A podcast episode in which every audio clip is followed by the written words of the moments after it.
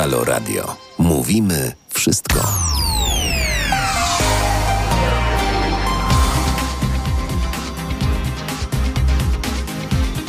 Jest pięć po piątej. Jarosław Szczepański, witam Państwa, będę z Państwem do osiemnastej czterdzieści pięć. Będę dzisiaj w programie Halo Historia opowiadał troszkę inaczej. czterdziesta rocznica wydania pierwszego numeru Tygodnika Solidarności. Temu wydarzeniu poświęcony będzie program dzisiejszy, a także poniedziałkowe Halo Komentarze. Solidarność był pierwszym oficjalnym, niekomunistycznym ogólnopolskim pismem. Powstał od dziewięćdziesiątego roku. Początku opiece nad redakcją sprawował Tadeusz Mazowiecki. Pół miliona wkładów, skład drukowy pierwsze sto pięćdziesiąt tysięcy egzemplarzy był i człowieczego w obszarze programu tysiąc dziewięćset osiemdziesiątego szóstego. Tam właśnie dziś jest siedziba Prawa i Sprawiedliwości. Był jednym z najbardziej rozchwytywanych i poczytnych widzów w tysiąc dziewięćset osiemdziesiątym pierwszym roku. Ale ma go w taki sposób, że każda ingerencja władzy była najbardziej znani publicyści, politycy opozycyjni. Najtrudniejsze, najbardziej niewygodne dla władzy komunistycznej tematy, szczególnie dotyczące życia społecznego, historii najnowszej oraz sytuacji na przykład więziennictwa. Było bardzo dużo działalników w ciągu pięciu miesięcy funkcjonowania. Do reportażu było pięć tysięcy listów.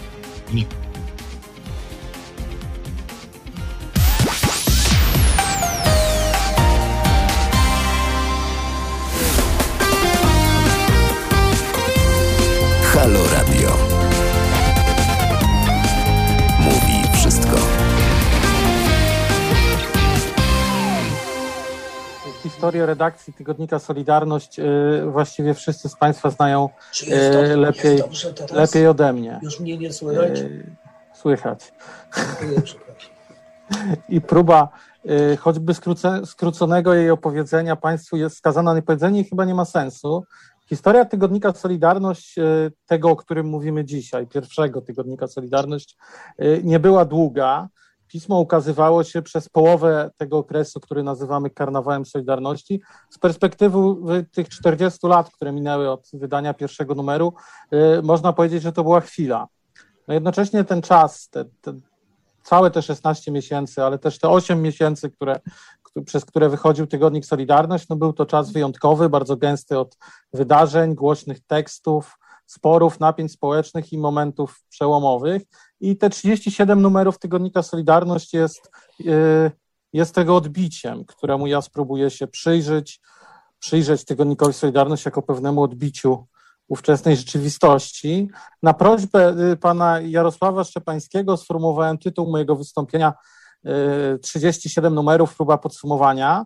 Przygotowując się, starałem się zapoznać z tymi wszystkimi numerami. Tytuł jest pański, ja prosiłem tylko o tytuł. Nie, tak, tak, pan poprosił o sformułowanie tytułu, a ja go sformułowałem w tym sensie. Przygotowując się do dzisiejszego wystąpienia, starałem się zapoznać z wartością pisma. Oczywiście nie było, nie było to łatwe ze względu na ilość materiału i, i jego zróżnicowanie. Nie podjąłem się wykorzystania stosowanych często przez prasoznawców ilościowych metod analizy zawartości prasy. Mogłyby one nam powiedzieć, ile w Tygodniku Solidarność było polityki, kultury, ile, ile spraw związkowych, ile gospodarki.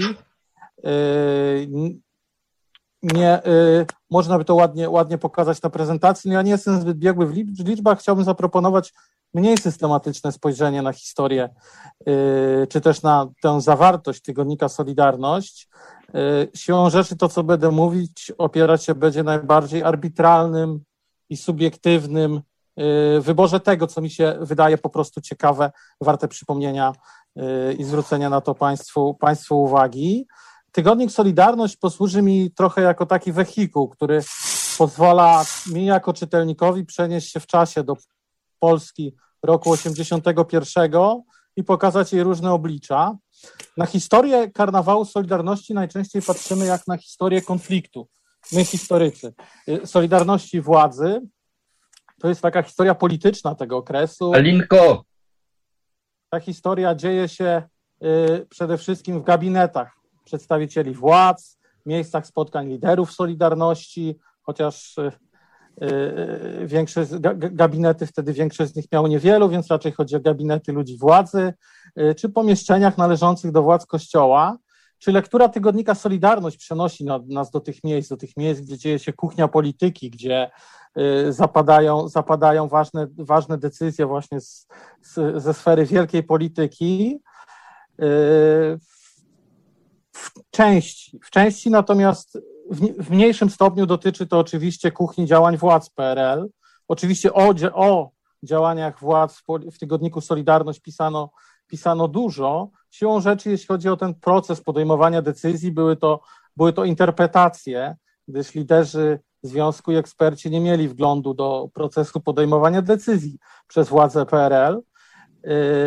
Natomiast tygodnik Solidarność, jeśli chodzi o obraz władzy, przenosi nas na przykład do sal, w których odbywały się negocjacje Solidarności z władzą, czy też do spotkań, w których odbywały się szerokie, te oficjalne jakby spotkania gremiów, gremiów partyjnych. Generalnie ogląd tego, co robi władza, który mieli publikujący w tygodniku Solidarność, czy to działacze związkowi, czy jego dziennikarze,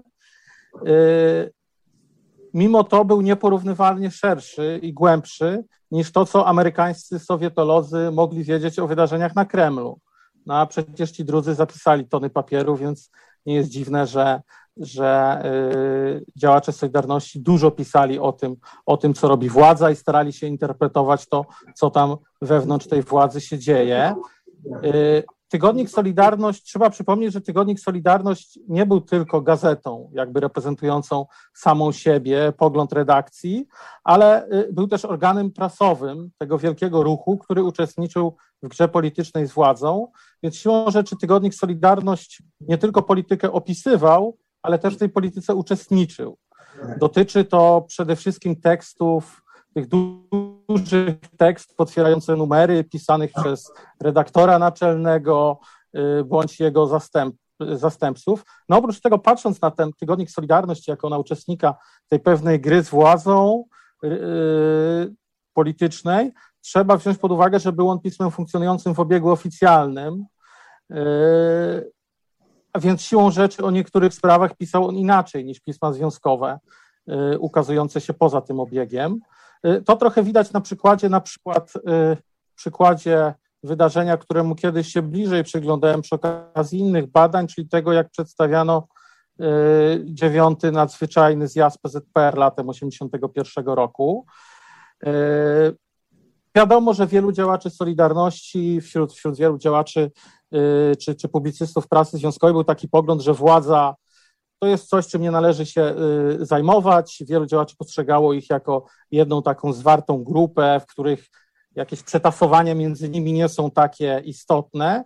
I prasa ta związkowa, y, niecenzurowana, spoza obiegu oficjalnego, y, wiele, wiele o tym nie, nie pisała, a jeśli pisała o tym, co się dzieje na tym zjeździe, to raczej były to wypowiedzi pesymistycznie oceniające szanse na jakąś demokratyzację w partii. Inaczej o tym pisał Tadeusz Mazowiecki, który, może pozwolę sobie na cytat, dziewiąty nadzwyczajny zjazd P Z P R przyniósł wzrost znaczenia instancji wybieralnych, przedstawicielskich w funkcjonowaniu partii. Jest to zjawisko cenne, mogące zapobiec cyklicznym dotąd procesom odrywania się władz partyjnych od mas członkowskich i od życia społecznego. Przyniósł też zmiany personalne o charakterze niemal wstrząsowym. Czy przyniesie on w konsekwencji również zmianę klimatu w duchu partnerstwa? Jest y, teraz czas niepozbawiony trudnych, konfliktowych sytuacji, ale myśl taka nie wydaje się zbyt śmiała. To po prostu konieczność wynikająca ze wspólnej odpowiedzialności za Polskę, a może i nowa, trudna i konfliktowa polska szansa, skoro zapoczątkowana rewolucja w sierpniu dotarła do partii. Tu stawiał znak zapytania Tadeusz Mazowiecki. Wiadomo, że wydarzenia, które, które wydarzyły się, miały miejsce w ciągu kilku tygodni po zjeździe, po zerwanie rozmów z Solidarnością przez władzę, pokazały, że, że ta demokratyzacja w partii nie, nie miała miejsca. No ale właśnie tutaj, interpretując te, te, te słowa Tadeusza Mazowieckiego, czy też artykuł Bogdana Cywińskiego na, na, na ten temat w który, który był w podobnym ruchu, no trzeba pamiętać, że oni no, nie tyle pisali, pisali co, co wtedy sądzili, ale też pisząc to, starali się wytworzyć pewną sytuację, to znaczy nie tylko pisywali politykę, ale starali się ją robić i tekst Mazowieckiego i takie teksty jak ten jakby yy, miały stanowić raczej wyraz pewnych oczekiwań wobec partii, czy pewnych nadziei na to, że może ona wykona jakiś ruch w tym kierunku, niż analizy, niż koniecznie analizy bieżącej sytuacji politycznej. Yy, to oczywiście wszystko nie znaczy, że na łamach pisma unikano krytyki władzy i polemiki z nią, było, było wręcz przeciwnie, yy, kiedy, kiedy na przykład w tym samym lecie osiemdziesiątego pierwszego roku władze komentowały przebieg protestów głodowych w Łodzi, tych z masowym udziałem, udziałem kobiet. Władze mówiły, że, że to wynika, te protesty wynikają z niezrozumienia kryzysowej sytuacji, w jakiej znalazła się Polska, że uczestnicy tych protestów żądają czegoś niemożliwego. Spotkało się to z mocną polemiką na przykład Waldemara Kuczyńskiego. Przeglądając tygodnik trafiałem na, na polemikę z Jerzym Urbanem, Artura Hajnicza. Jednym z takich tekstów bardzo mocno, mocno pokazującym władzę w jednoznacznie złym świetle był tekst Krzysztofa Czabańskiego o, o, o nomenklaturze. Dokładnie pokazywano i dokumentowano konkretne działania władzy przeciwko, przeciwko Solidarności, choćby tu w pierwszym numerze tygodnika Solidarność taki obszerny, obszerny materiał na tem, szczegółowy na temat przebiegu kryzysu bydgoskiego opracowany przez Jarosława Szczepańskiego.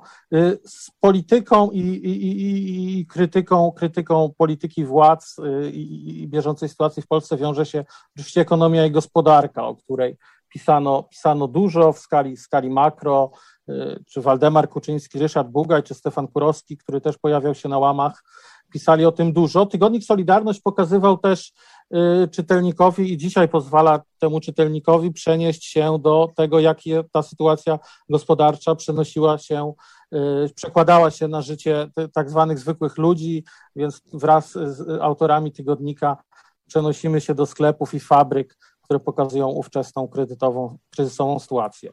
W największym stopniu tygodnik Solidarność jako ten wehikuł pozwala nam się przenieść do siedzib struktur związkowych, zarówno tych ogólnopolskich, regionalnych, jak i zakładowych. No to już są takie przestrzenie, w których dzieje się już nie polityczna historia rywalizacji władzy i opozycji, ale historia masowego ruchu społecznego ze swoją wewnętrzną dynamiką. Tygodnik Solidarność daje nam pewien wgląd w jego funkcjonowanie zarówno w takiej skali makro, jak i w skali mikro.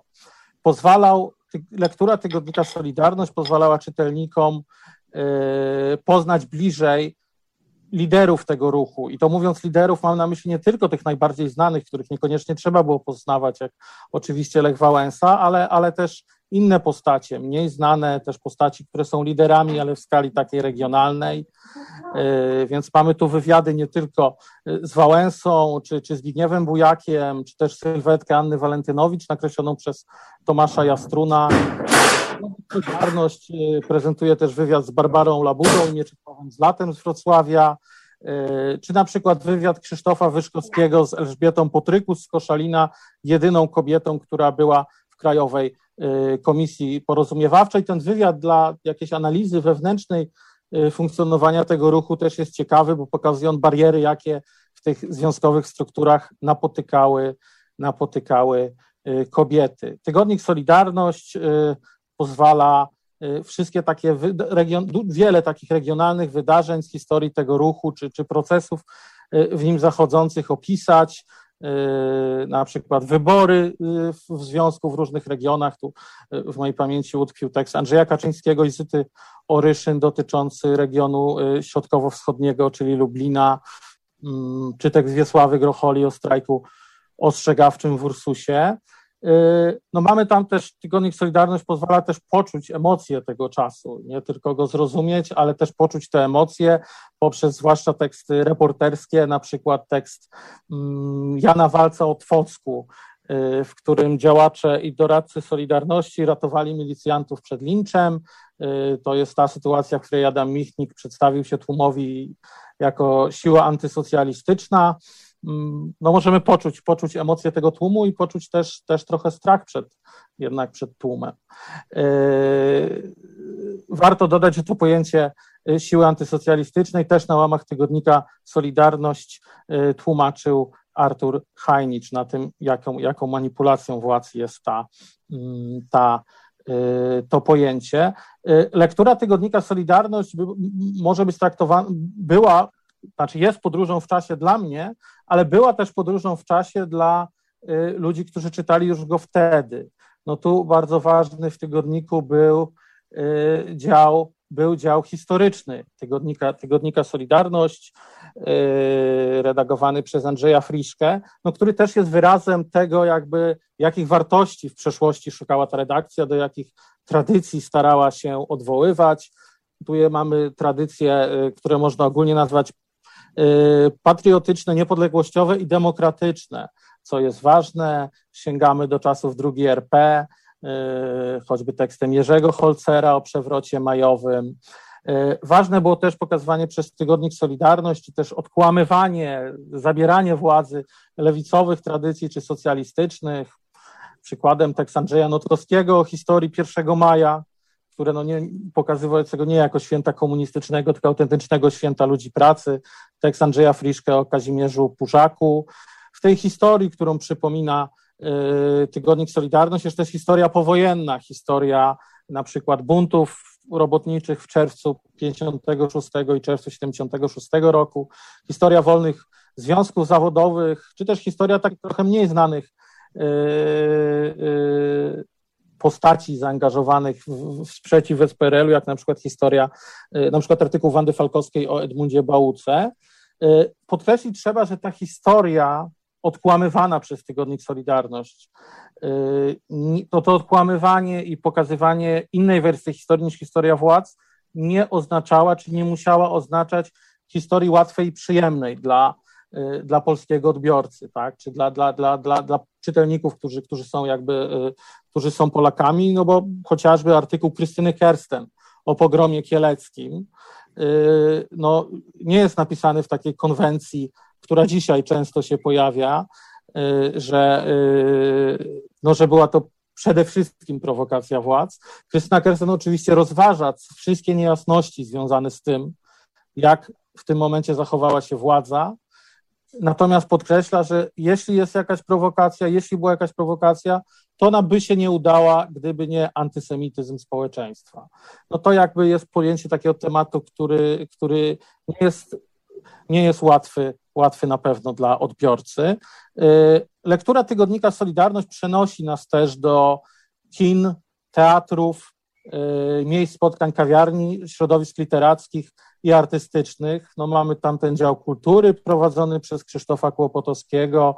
Możemy przeczytać wywiad z Andrzejem, z Andrzejem Wajdą, który, który w tym yy, wówczas, wówczas człowiek, człowiek z żelaza jest pokazywany. Czytamy fragment, możemy przeczytać fragment Kompleksu Polskiego Tadeusza Konwickiego. No wreszcie tygodnik Solidarność przybliża nas do Czesława Miłosza, który w czerwcu tysiąc dziewięćset osiemdziesiątego pierwszego roku yy, przyjechał Przy, przyjechał, przyjechał do Polski po raz pierwszy od, od lat pięćdziesiątych. No na drugim biegunie dla tych spotkań yy, yy, z pisarzami, które, czy, czy, czy, czy z innymi ludźmi kultury, które przynosi nam tygodnik Solidarność, no jest yy, miejsce, do którego możemy się przenieść, mniej przyjemne miejsca, czy, do których możemy się przenieść dzięki niemu, do komend milicyjnych, sal sądowych, aresztów i więzień. No tu dział, dział prawny y, Wandy, y, Jolanty Strzeleckiej i, i, i teksty y, Wandy Falkowskiej na ten temat, czy teksty Lecha Falandysza. Y, też tę tematykę w swoich niektórych tekstach poruszał, co było dla mnie zaskakujące, Jerzy, Jerzy Jedlicki.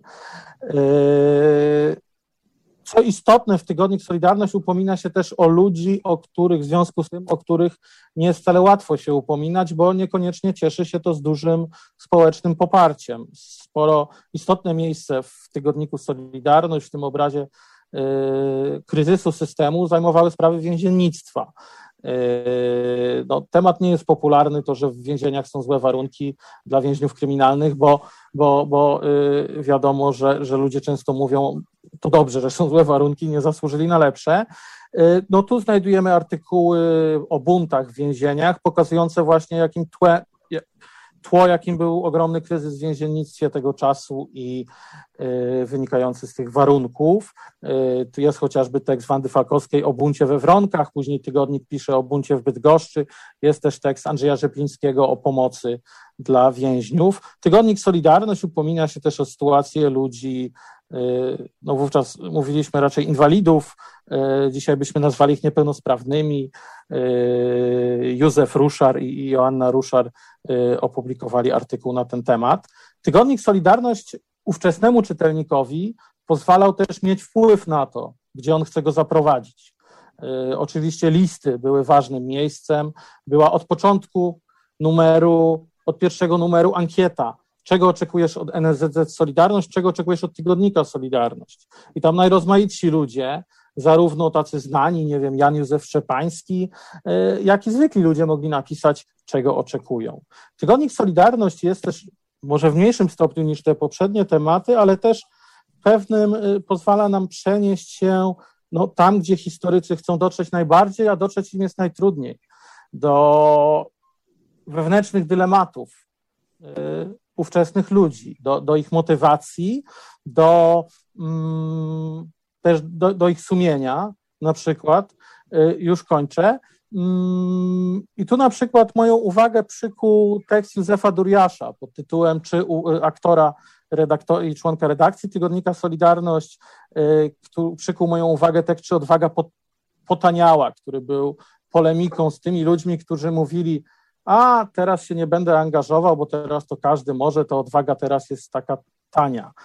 Ten tekst Duriasza był taką no, wielopłaszczyznowym spojrzeniem na to, jak potrzebna jest w tym czasie odwaga, jak może być ona różnie stopniowalna i jak odwagą może być zarówno wystąpienie przeciwko władzy, jak i odważne skrytykowanie działań swojej komórki Solidarności. Tekst Duriasza przede wszystkim o tym, że ta odwaga jest potrzebna. Podobnych tekstów pokazujących ówczesne, ówczesne tego rodzaju dylematy w Tygodniku Solidarność można znaleźć nieco więcej. Oczywiście Tygodnik Solidarność w niektóre przestrzenie, y, sfery życia ówczesnego nas nie przeniesie. O niektórych rzeczach nie pisze, bo nie ma takich ambicji, choćby o sprawach obyczajowych. Na pewno były takie tematy tabu, których nie poruszał y, Tygodnik Solidarność. Tygodnik Solidarność nie był bezkrytyczny wobec Solidarności, który był jej organem z pewnością, natomiast oczywiście nie pisał tekstów, które mogłyby demobilizować do zaangażowania w ruchu, z pewnością był też ostrożny w, w krytykowaniu niektórych jego liderów. No myślę, że Tygodnik Solidarność dla dzisiejszego czytelnika może być niezłym przewodnikiem po Polsce roku od, od kwietnia do grudnia osiemdziesiątego pierwszego. Dziękuję bardzo. Mówił doktor Jan Olaszek, historyk z Instytutu Studiów Politycznych Polskiej Akademii Nauk, rocznik tysiąc dziewięćset osiemdziesiąty piąty, a więc opowiadał o tym, co się wydarzyło cztery lata przed jego urodzeniem.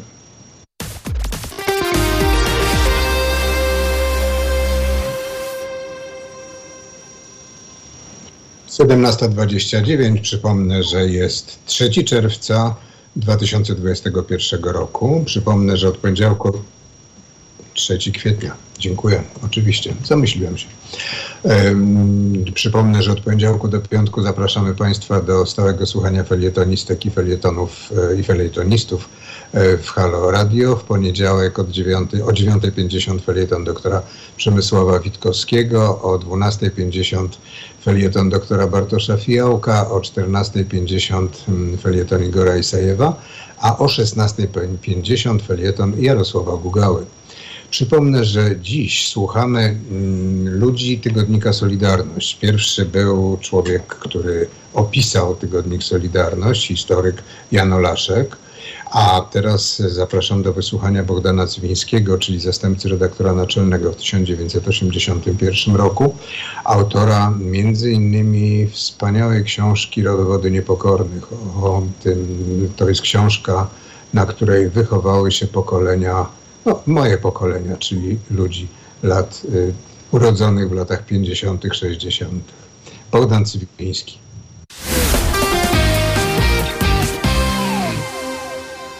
siedemnasta pięćdziesiąt. Przypominam, że dzisiaj jest trzeciego czerwca, trzeciego kwietnia, co ja z tym czerwcem dzisiaj? trzeciego kwietnia i że jest to czterdziesta rocznica wyjścia, wydania pierwszego numeru Tygodnika Solidarność. Czas, w którym powstawał Tygodnik Solidarność, był bardzo burzliwy. Tygodnik był uruchomiony w marcu, w czasie kiedy groził w Polsce strajk generalny wywołany pobiciem działaczy Solidarności przez Milicję Obywatelską w Bydgoszczy. Przez cały miesiąc trwały negocjacje Krajowej Komisji Porozumiewawczej N S Z Z Solidarność z władzami państwowymi i z Polską Zjednoczoną Partią Robotniczą. Jeszcze trzydziestego marca zanosiło się na wielką akcję protestacyjną w całej Polsce. Był, odbył się czterogodzinny strajk ostrzegawczy, który był jednym z najbardziej udanych strajków, no można powiedzieć, generalnych w całym kraju, ponieważ stanął, stanęły właściwie wszystkie firmy w Polsce. Drukarze, wówczas przygotowujący skład tygodnika, zapowiedzieli, że mimo ewentualnego strajku generalnego, który był zapowiedziany na, trzydziestego, na pierwszego kwietnia, na noc z trzydziestego pierwszego marca na pierwszego kwietnia, zapowiedzieli, że pierwszy numer tygodnika złożą i wydrukują. To nie było tak prosto, nie było komputerów, skład był robiony w metalu. Składało się to na takich maszynach, składali to zecerzy, później metramparze z tego robili takie specjalne tekturowe matryce, z których później sam tygodnik był drukowany na maszynach drukarskich rotacyjnych. Na przełomie maja i kwietnia marca i kwietnia tysiąc dziewięćset osiemdziesiątego pierwszego roku w Polsce trwały wielkie manewry wojsk Układu Warszawskiego, Sojusz osiemdziesiąt jeden. To oznaczało, że w każdej chwili wojska radzieckie, czyli Związku Socjalistycznych Republik Radzieckich, mogą nawet nie tyle, że wejść do Polski, bo one w Polsce stacjonowały. Mogą po prostu rozbić zakłady pracy i wielki ruch społeczny, jawnie krytyczny wobec radzieckiej obecności, po prostu rozbić. Dodatkowym czynnikiem komplikującym sytuację społeczną i przyczyniającym się do wzrostu emocji po obu stronach konfliktu była decyzja P Z P R-u z początkiem kwietnia tysiąc dziewięćset osiemdziesiątego pierwszego roku o wprowadzeniu kartek na mięso. To miało zapobiec brakowi mięsa, to znaczy każdy miał dostać jakąś kartkę, na tej kartce korzystając z pomocy tej kartki mógł kupić, zależnie od tego, czym się zajmował, dwa i pół kilograma mięsa miesięcznie, cztery kilogramy mięsa miesięcznie albo sześć kilogramów, jak to mieli górnicy czy hutnicy przydziałowe. W te ramach tych kilogramów na tych kartkach jeszcze trzeba pamiętać, albo przynajmniej wiedzieć, bo pamiętać to lepiej, tego nie pamiętać, że było, o ile dobrze pamiętam, półtora kilograma czegoś, co było kośćmi. Znaczy, no takie niby mięso z kośćmi, a to właściwie głównie były kości, które można było, ale tak same kartki to jeszcze nic, bo jeszcze trzeba było wystać swoje, żeby te kartki móc zrealizować i to mięso kupić. Taka była rzeczywistość, inny świat. Opowiadamy o nim, dlatego że, mm, że to były inny świat, inna epoka, inne życie i ludzie o tym po prostu nie pamiętają. Może i dobrze, ale czasami lepiej pamiętać złe, żeby, żeby samo dobre zostało. W tygodniku jednym z najważniejszych działów, w tygodniku Solidarność, był dział informacji związkowej. Dział przygotowywał informacje o tym, co się działo w związku, a tym samym o wszelkich konfliktach wybuchających w Polsce. Te kolumny przygotowywano zawsze w ostatniej chwili, bowiem tygodnik pełnił wówczas defunk- funkcję taką de facto dziennika informacyjnego ukazującego się raz w tygodniu. To były kolumny mm, naj, naj, robione na samym końcu. Yy, praktycznie zawsze było ich zrobionych dużo więcej, dlatego że yy, po prostu wybierano najważniejsze informacje, które by, trzeba było yy, opublikować. Tygodnik charakteryzował się tym, że rzadko udawało się wydać numer zaplanowany od początku do końca na kolegium redakcyjnym. Życie wciąż wymuszało zmiany, wydarzenia każdego tygodnia przewracały numery i kolumny, szczególnie te najbardziej gorące, informacyjne. Tak mówił o tygodniku jego redaktor naczelny Tadeusz Mazowiecki dziesięć lat temu w czasie uroczystości kamienia upamiętniającego siedzibę redakcji w osiemdziesiątym pierwszym roku. Zdjęcie tego kamienia widzieliście Państwo. Halo Radio. Mówi wszystko.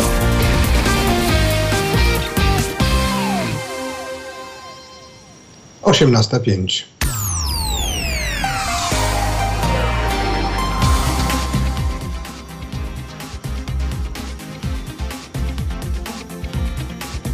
Jarosław Szczepański, witam ponownie. Będę do osiemnastej czterdzieści pięć z Państwem, ale również będą moi goście, goście programu. Dziś mija czterdziesta rocznica wydania pierwszego numeru Tygodnika Solidarność w tysiąc dziewięćset osiemdziesiątym pierwszym roku i temu wydarzeniu chcę poświęcić cały program, a także zresztą poniedziałkowe Halo Komentarze. Przypomnę, że w tysiąc dziewięćset osiemdziesiątym pierwszym roku, w tysiąc dziewięćset osiemdziesiątym pierwszym roku nie było w Polsce pluralizmu medialnego. Państwowa telewizja i państwowe radio praktycznie to był jedynym wydawcą mediów. Jedyny wydawca to był prasy, to był koncern R S W, Robotnicza Spółdzielnia Wydawnicza, praca, Prasa Książka R U. Była spółdzielnia, której właścicielem był praktycznie w stu procentach Komitet Centralny Polskiej Zjednoczonej Partii Robotniczej, czyli wszystko tak naprawdę mówiąc, to cała, cała, wszystkie media, czyli prasa, radio i telewizja były w rękach Polskiej Zjednoczonej Partii Robotniczej. Alternatywnymi informacjami można było po prostu się posługiwać, mając je z radia z zagranicy, albo z Radia Wolna Europa, albo z B B C, z sekcji polskiej B B C, albo z Głosu Ameryki. Sekcja polska Głosu Ameryki też nadawała. No i jeszcze nadawało Radio France International, też w języku polskim audycje, one były bardzo popularne. W tysiąc dziewięćset osiemdziesiątym pierwszym roku wydano trzydzieści siedem numerów Tygodnika Solidarność. Wydała go ta redakcja pod przywództwem redaktora naczelnego Tadeusza Mazowieckiego. W czasie pierwszego zjazdu Solidarności, czyli we wrześniu, na początku października, pięć numerów tygodnika drukowano w nakładzie półtora miliona egzemplarzy. Te gazety rozchodziły. Normalnie w ciągu pozostałe numery tygodnika były drukowane w nakładzie pół miliona egzemplarzy. Po trzynastego grudnia władze stanu wojennego wstrzymały wydawanie kolejnego numeru, rozrzuciły zresztą to, co było złożone, a złożona była przygotowana do na święta była historia Polski lat czterdzieści cztery do pięćdziesiąt sześć autorstwa Krystyny Kersten. Wówczas w redakcji pojawił się wojskowy, wojskowy komisarz, Tygodnik Solidarność najpierw zawieszono, później zamknięto. Redaktor Mazowiecki, kilkanaście innych osób z redakcji internowano. Siedzieli, którzy siedzieli. Zaproponuję teraz do wysłuchania hmm, głos Waldemara Kuczyńskiego, zastępcy redaktora naczelnego, który opowiada o tygodniku.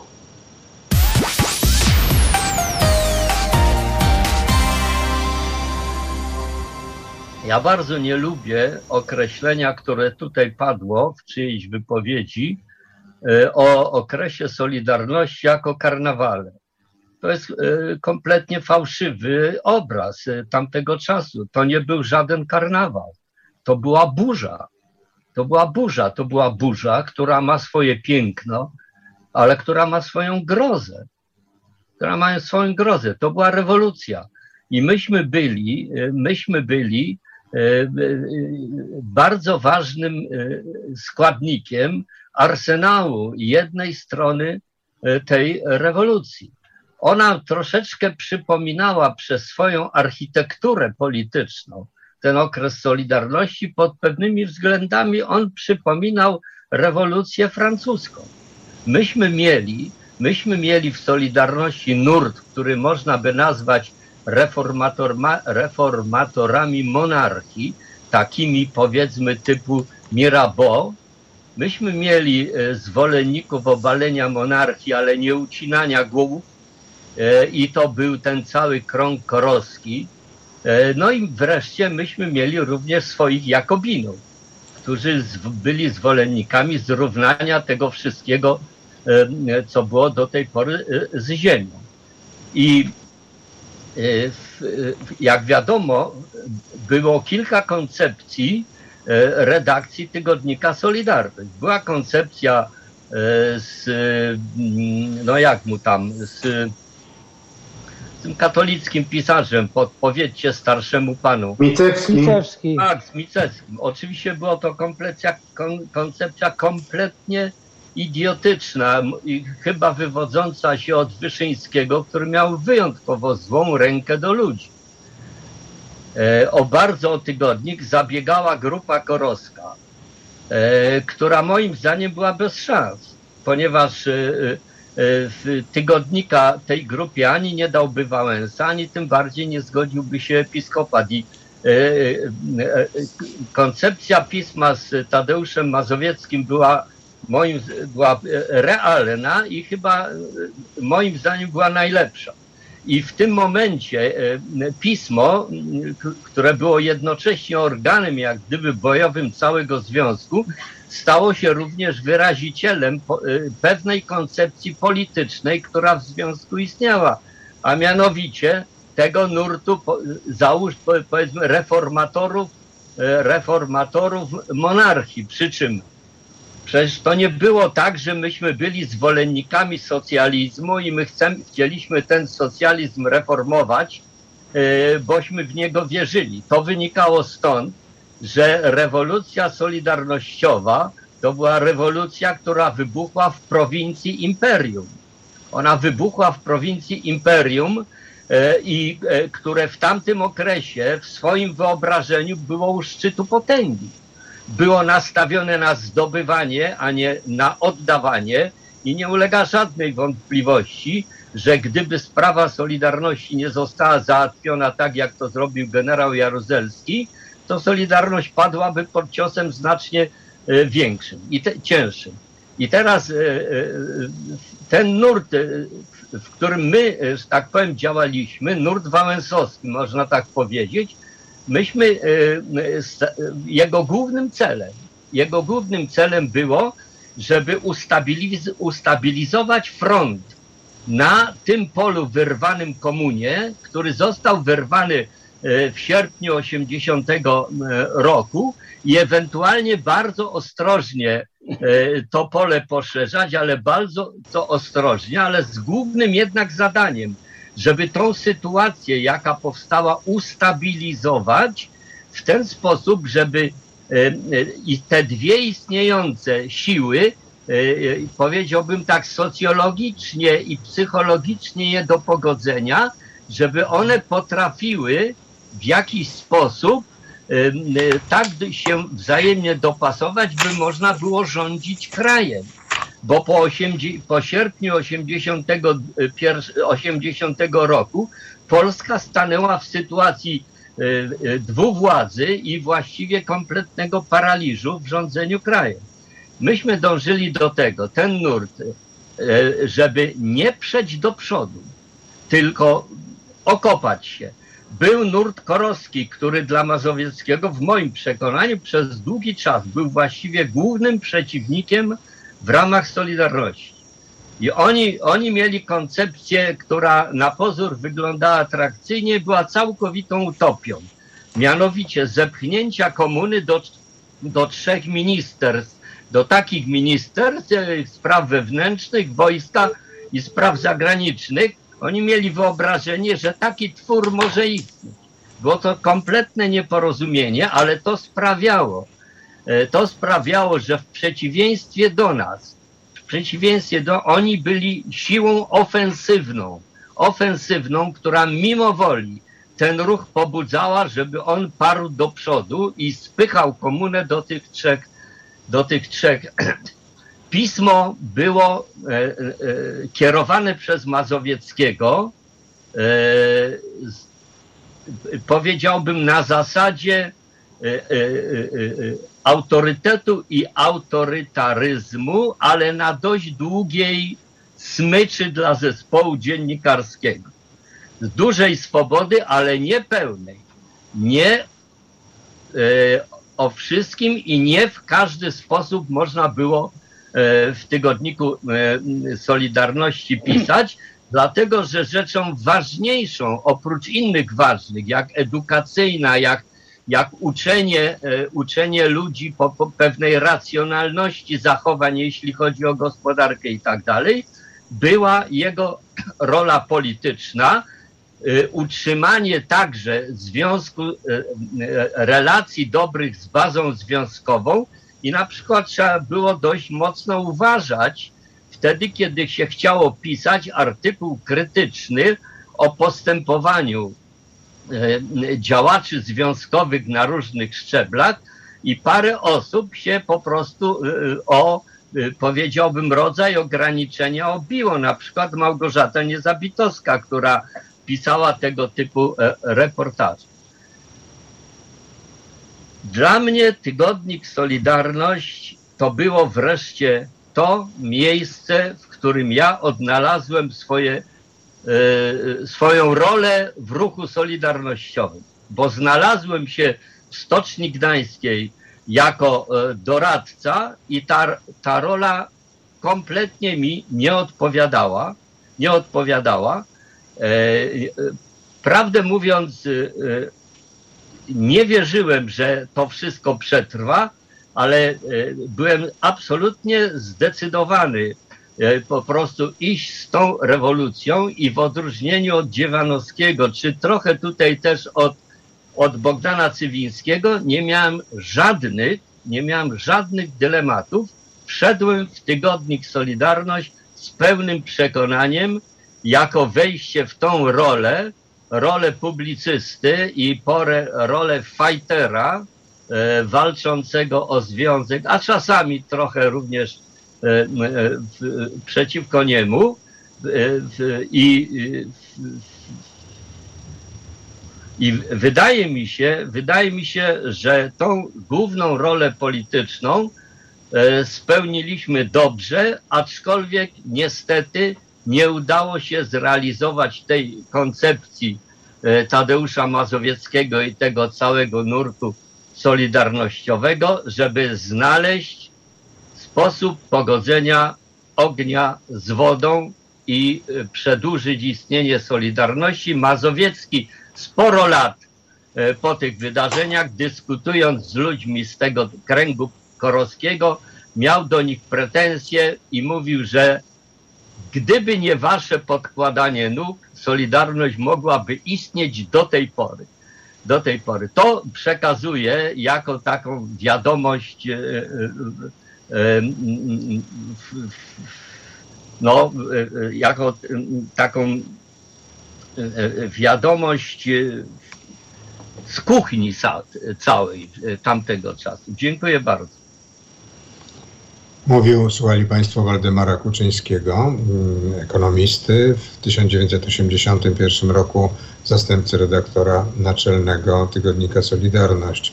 Pisma, o którym dziś w Halo Historia mówimy. Przypomnę, że słuchają Państwo Halo Radia, w Halo Radio Halo Historia. Rozmawiamy o Tygodniku Solidarność, który czterdzieści lat temu zaczął się ukazywać. Teraz proponuję wysłuchać Jolanty Strzeleckiej, prawniczki, mecenasa, szefowej działu prawnego.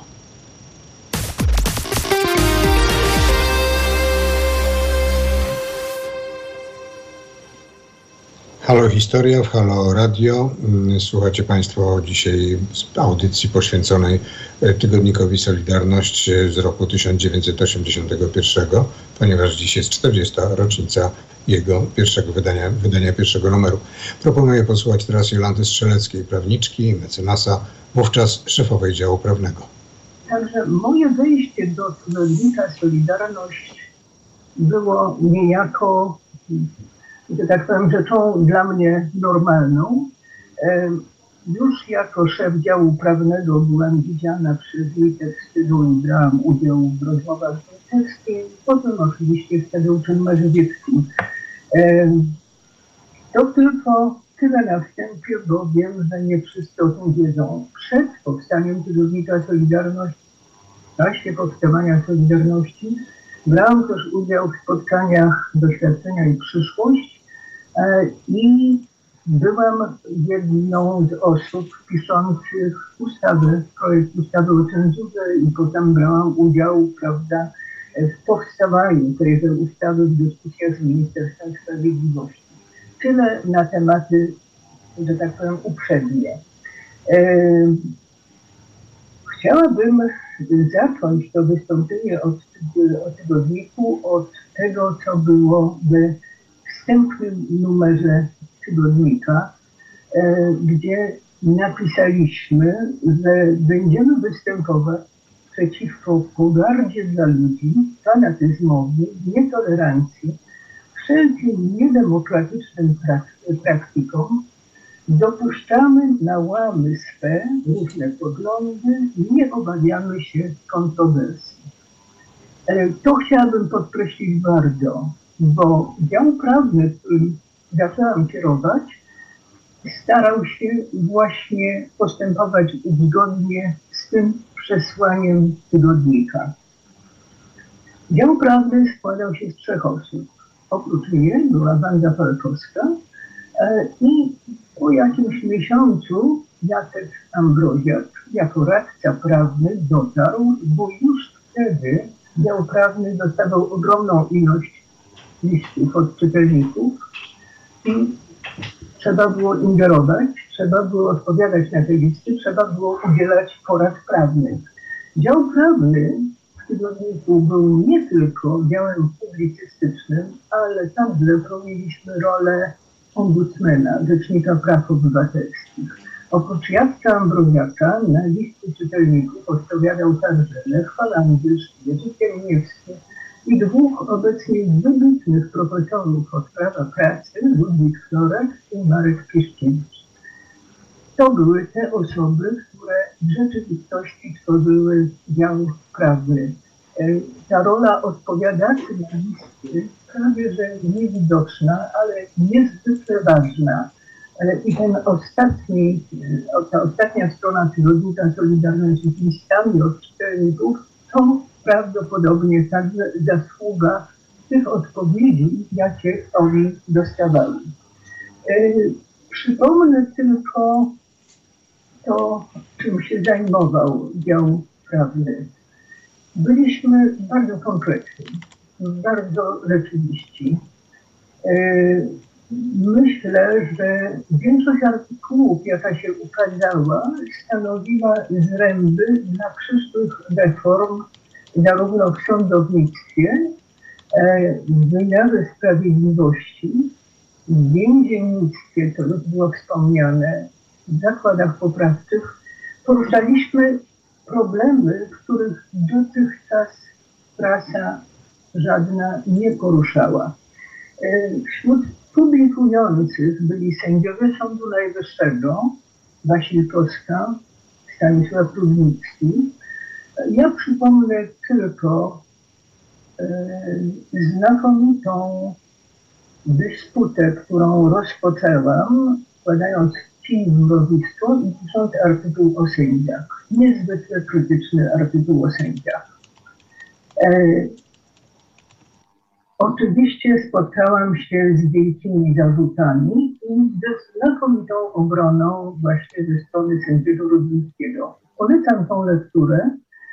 Polecam w związku z trwającą dyskusją na temat tego, jak powinno wyglądać sądownictwo i chciałabym podkreślić, ta dyskusja w zasadzie się nie toczy. Wrzastu wokół tego nie jest żadną dyskusją, a powrót do lektur z tygodnika mógłby dać nam wiele do myślenia.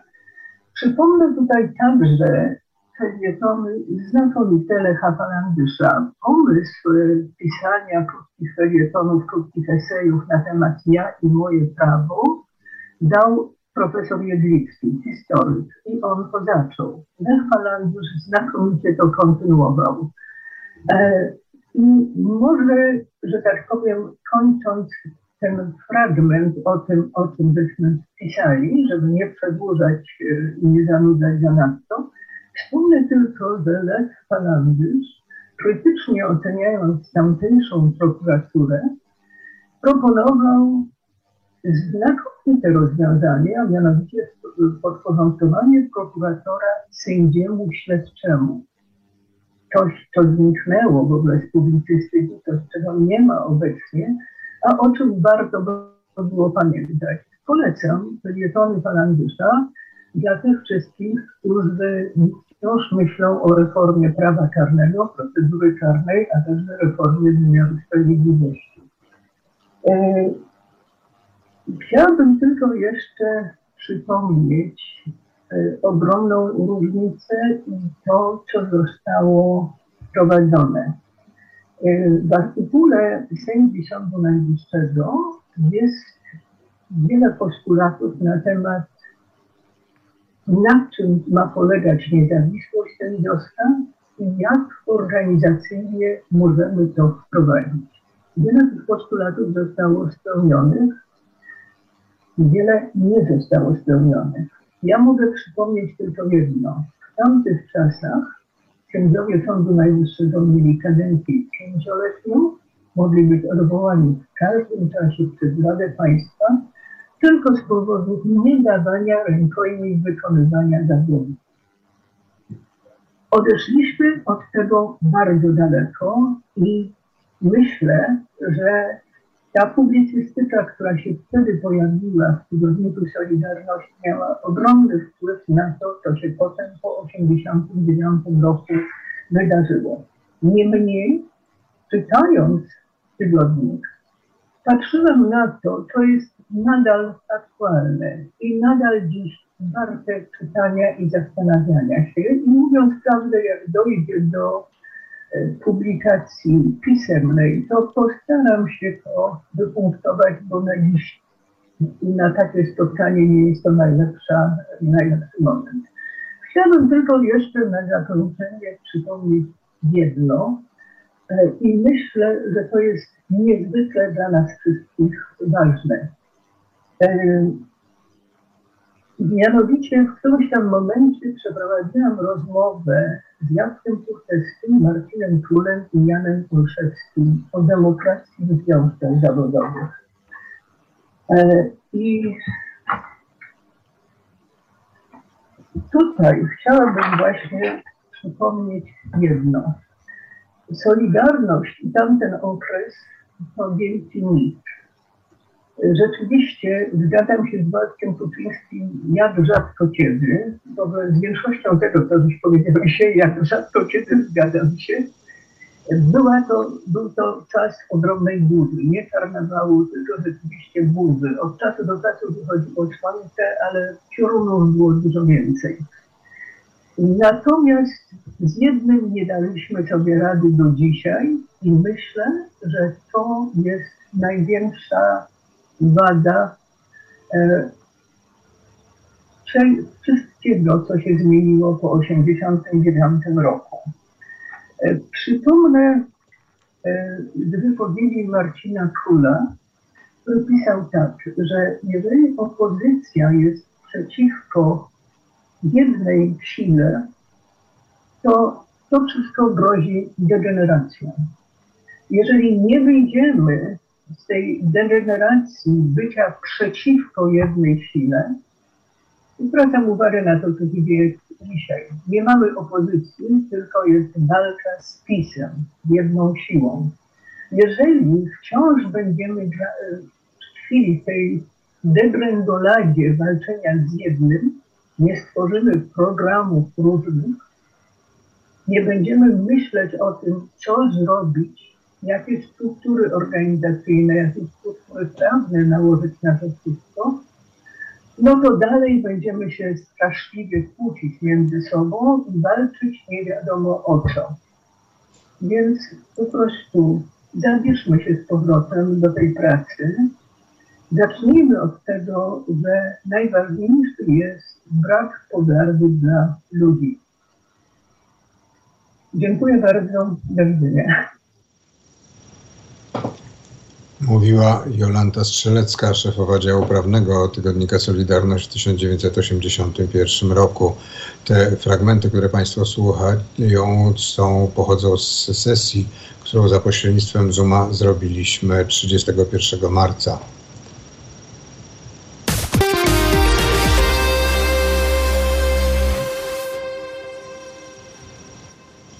Przypomnę, że od poniedziałku do piątku zapraszamy Państwa do stałego słuchania felietonistek i felietonistów Halo Radia. Już we wtorek o dziewiąta pięćdziesiąt felieton profesora Tadeusza Bartosia, o dwunasta pięćdziesiąt felieton Marka Czyża, o czternasta pięćdziesiąt profesora Marcina Matczaka, a o szesnasta pięćdziesiąt profesor Ewy Pietrzyk-Zieniewicz. Przypomnę, że słuchają Państwo Halo Historia w Halo Radio, że dzisiaj rozmawiamy o Tygodniku Solidarność z tysiąc dziewięćset osiemdziesiątego pierwszego roku. Pierwszy numer tego tygodnika został wydany z datą właśnie trzeciego kwietnia tysiąc dziewięćset osiemdziesiątego pierwszego roku. Przypominam nagrania, które zostały dokonane w czasie sesji na Zoomie, którą przyzrobiliśmy trzy dni temu, trzydziestego pierwszego marca. Proponuję teraz posłuchać Ernesta Skalskiego, publicysty, kierownika działu społecznego. Kiedy powstawał Tygodnik Solidarność, ja już miałem za sobą dwadzieścia dwa lata pracy w zawodzie. Od dwunastu lat ciągle zmieniałem pracę, ale byłem już przyzwyczajony do tego, że do kolejnej redakcji mnie zapraszają, że ja się nigdzie nie zgłaszam, nie proszę o pracę. Natomiast do Tygodnika Solidarność zgłosiłem się, nie przypominam sobie, żeby mnie jakoś specjalnie zapraszano, na tym mi zależało. Nie zależało mi, broń Boże, na żadnej funkcji. Zresztą najbardziej zawsze się czułem w każdej redakcji, kiedy mogłem tylko pisać i odpowiadać tylko za siebie.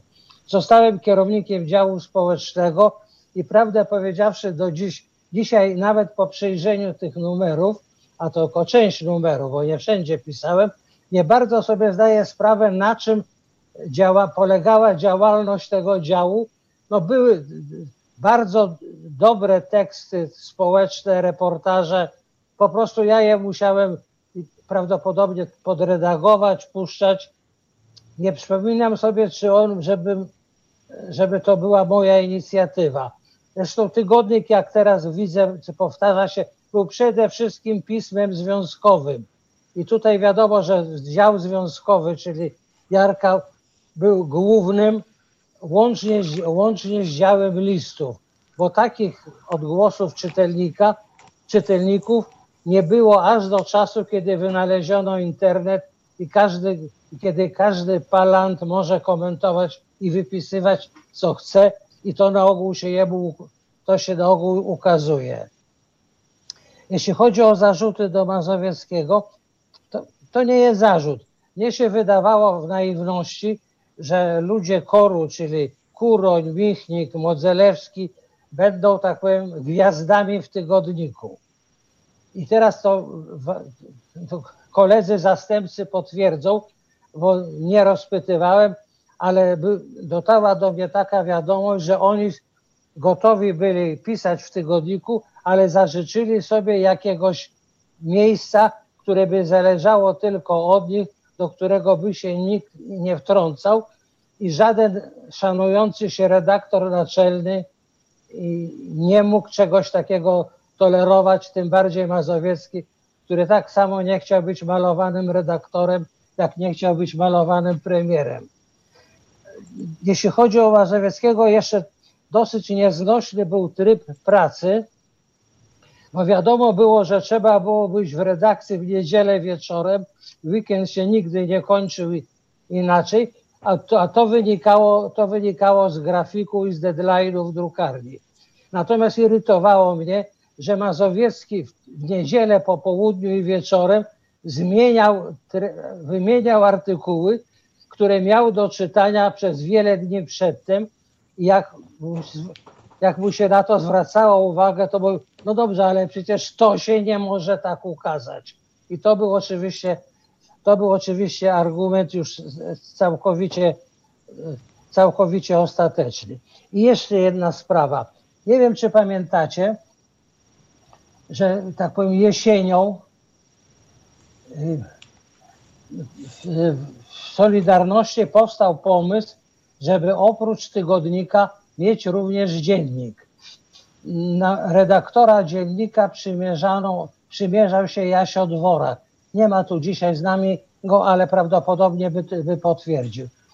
Ja wpadłem na pomysł, który podsunąłem Mazowieckiemu, Z tym, że ja miałem parę pomysłów, robiłem notatki, jak idiota pisałem je ręcznie, wiedząc o tym, że mam bardzo nieczytelne, nieczytelne pismo. Nie wiem, dlaczego nie pisałem tego na maszynie, którą się swobodnie posługiwałem. Otóż jedna z tych notatek proponowała, żeby to tygodnik Solidarność zmienił się w dziennik Solidarność, bo tłumaczyłem mu, że jeśli się ukaże dziennik, to dziennik będzie pismem numer jeden związku, a nie, a nie tygodnik. Ale jakoś to do Mazowieckiego nie trafiło. Nie wiem, czy on komukolwiek, niech to Waldek i Bogdan pod, potwierdzał lub zaprzeczał, czy on w ogóle z kimkolwiek o tym mówił. Tak podejrzewałem, zakładając, że być może wiedział, że to będzie znacznie więcej fatygi i wolał, wolał tego raczej uniknąć.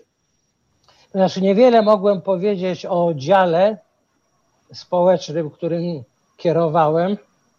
No chyba jakoś się udawało, skoro, skoro były teksty w gazecie. To dwa słowa o zjeździe Solidarności, na którym byłem kierownikiem ekipy.